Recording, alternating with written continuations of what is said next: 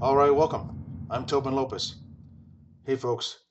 I thought I'd let you know what's going on with the Art of Warcast because Carl, Doug, and I uh, just have, uh, I don't know, we have, we, we haven't stopped playing Rivals. Heck, I played Rivals last weekend. Got myself a Primogen title. But we've just moved on from podcasting about Rivals. But I haven't been able to quite shed the podcasting itch um, so we are coming back. Uh, the Warcast is coming back as the Warcast Reforged, a podcast about Keyforge, the unique deck card game that I've been talking about since it came out. So if you're a listener to this podcast and you enjoy playing Keyforge, uh, then we're going to start covering Keyforge almost exclusively.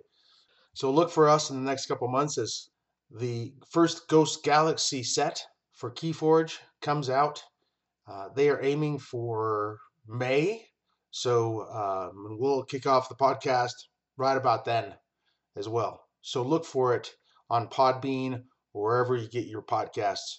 It's going to be the Warcast Reforged.